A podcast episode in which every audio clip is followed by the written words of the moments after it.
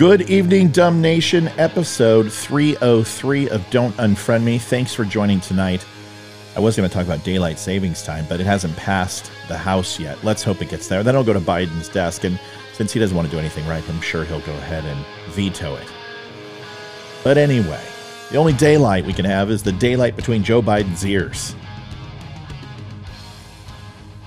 I hope that rim shot came through. Anyway, folks, what am I doing tonight? Well, we're going to talk about Putin. We're talking about the Ukraine, but a little bit of a different spin. People are talking about what's going to happen in the next couple days, what's going to happen in the next couple weeks. I want to look at what's going to happen over the next six months to a year. We're going to dive into it tonight. You should enjoy the show. Stay tuned. I will be right back.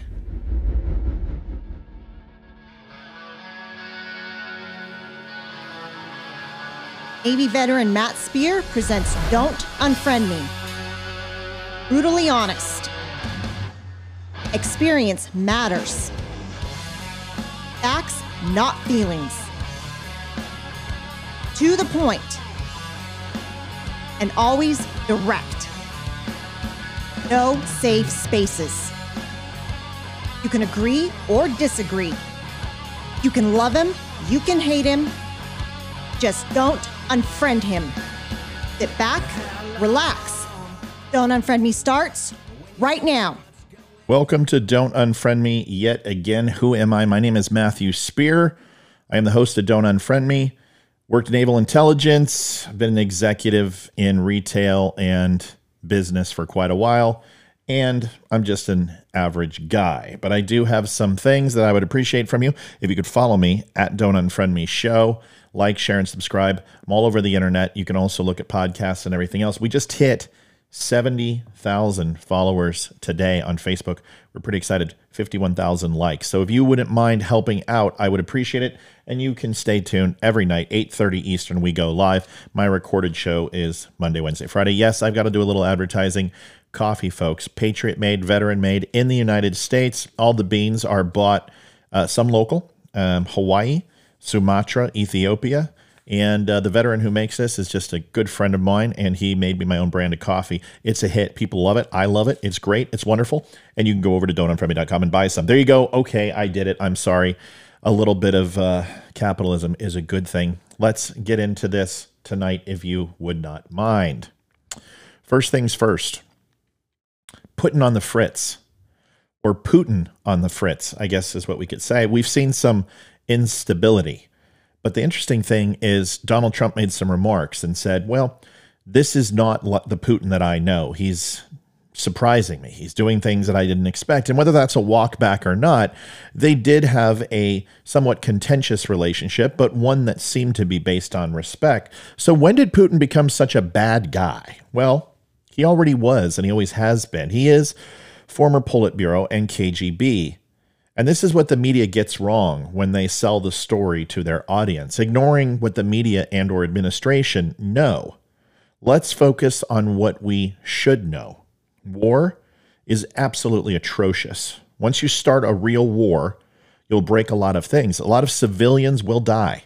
If you fight in the Russian theater, you will face scorched earth tactics and bloody house-to-house fighting. And I've used the words on the live show, slow and brutal. They've been doing this for over one hundred years. Putin would have known this. He has decades of experience with dealing with intelligence and war college. His decision to invade would have been with his knowledge and the acceptance of the fact. A seventy-two hour victory would have been hoped for and the outcome they were looking for when we intercepted some intelligence communication from them. But it wasn't the expected outcome from hardly anybody, that the Ukrainians could actually even stand up for as long as they have. Putin didn't invade because he wanted a glorious empire of the U S S R. He invaded because he thought he had to. His advisors have indubitably kept him informed of Russia's dwindling population, loss of economic stability, and aging resources. Everyone talks about Russia's oil, their wheat, and their fertilizer, although a very, very important thing. But these things do not make a country rich. They sustain the status quo. A country becomes rich off of cutting-edge ideas and innovation. Those specific ideas change from decade to decade, but the concept does not. Ask South Korea or China about their transformation. Russia and North Korea haven't had those. So Russia is collapsing in slow motion. Then a perfect opportunity happened. President of the United States created a boom in gas prices, reduced drilling opportunities, end of the pandemic, increased taxes, allowing some pipelines, disallowing others, et cetera. This boom would be temporary, but take a year or so to rectify. During that time, Russian oil would be at its most valuable, which would pay for the war. Russia finally had its money, but only for about a year before it could be corrected. Putin also had a U S president that he could count on with a lukewarm response, and Biden said so himself. However you feel about Trump, you can't dispute that his response could have been ranging from economic shutdown to nukes, hence unpredictable. However, the longer this war continues, the more pressure Biden will feel to do something, and past Democratic presidents have tended to overreact when pushed to war. The dark side of that same passion that fuels righting injustice. They tend to correct, but it can be a real bloody battle at first. So Putin has six months to a year, and he has to win to save the future of Russia's economy. He's counting on winning and a toothless U N, while a world is just happy that it will soon be over. Sadly, the world is in for a bad time if this takes longer. The world does nothing, and China sees this as an opportunity to take or reclaim Taiwan, which they consider Chinese land. That will start the avalanche. So if Putin fails, what will happen and who will replace him? The long answer, ever since the monarchy was abolished in Russia, the apparent rule of succession was that the power ultimately went to someone hiding behind the front runner. Lenin became the first communist ruler.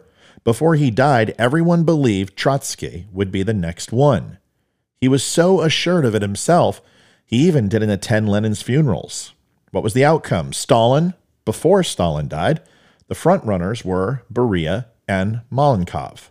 Zhukov was not a politician, but lurked not far away. The outcome? Khrushchev, at the time of Khrushchev's fail. The frontrunners were Mironov and Shelepin and Semichastny. The outcome? Brezhnev. In the early nineteen eighties, a quick succession of death in the Kremlin happened. Brezhnev, Andropov, and Chernenko. Right before that, the frontrunners were Romanov and Ustinov. The outcome? A total newcomer you may have heard of called Gorbachev. At the end of Yeltsin's rule, the most probable successors were Primakov and Lushkov and Rybkin and a few others. The outcome? A total nobody, Putin who? Which is why the next ruler is most probably either hasn't appeared on our radars yet, or makes every effort to stay below as much as possible. I'm honestly not sure Putin will survive the next six months, almost regardless of the outcome of the war. At this point, there is no way that the Russian economy will recover in any meaningful way for years. China and others will be a lifeline, but one must remember that leverage is everything in business. Beggars can't be choosers. And Putin has done nothing but take choice away from Russians. As Europe comes into summer, Western governments will be working overtime to divorce themselves from any reliance on anything from Russia. And they will succeed. The U S and others can increase oil output, and we stand on the verge of practical nuclear fusion in places like France. Even if that is only proof of concept, it is a proof that the days of reliance on Russian energy could possibly be numbered because of the world's innovation and technology. Moreover, Russia's rivals have been preparing to defend themselves from nuclear attack for literally generations. This isn't the sixties anymore, and Putin's threat is more than just a literal nuclear option. It's a metaphorical one as well. As he has found this week, mutually assured destruction is a bit less mutual than one might imagine. One must remember that Putin is not the only scary man in Russia, and he's making quite a lot of scary men much poorer than they are used to being. The cryptocurrency backdoor is not as open as they might have hoped for, and the assets of oligarchs are being seized all over the world. In the end, politics is a business, and people have invested in Putin. And it looks like his gamble in Ukraine is not paying off. And if the people that prop him up get the sense that they won't be recovering their losses anytime soon, then, well, let's just say that the board will be getting a new chairman. Folks, that's it for my show tonight. Thank you for watching Don't Unfriend Me. I hope that shed a little bit of light on some things in the history of Russia. Uh, Putin doesn't look too well either. Um, call it just a hunch. He looks sickly. And I think his lack of appearance, he is... he lives for moments like this. He revels moments like this. And to see him take a back seat and almost go from the basement like Uncle Joe is somehow familiar, but then also completely terrifying at the same time. Anyway, folks, thanks for watching Don't Unfriend Me. I appreciate it. Veteran Crisis Hotline. I'll go out like I always do. one eight hundred two seven three eight two five five. twenty-two veterans commit suicide a day. It's way too many. Please reach out to a veteran. Make that phone call. If you can't, you can reach out to me. I will make the phone call with you. I have been on the phone many times with veterans trying to help them uh, through things like this. P T S, traumatic brain injury, depression, anxiety are all very real, and they need your assistance and help. Please do me a favor, make that call. It's one hundred percent anonymous, one hundred percent free. Your duty station will never find out, which is extremely important for your career. And last but not least, if you're a civilian, you're not in the military, you can call that number, and they will get you to the right place. They will never turn anyone away. Veteran Crisis Hotline is the shiznit, as they say. Go buy some coffee, buy some cool t-shirts, head on over to don't unfriend me dot com. Please give me a follow, like, share, subscribe. Keep that number growing. We want to get to one hundred thousand by uh, summertime. Wouldn't that be awesome? I will be back tonight at eight thirty. Be back with a recorded show on Friday. God bless, and remember, we can agree, we can disagree, you can love me, you can hate me, just don't unfriend me. Good night.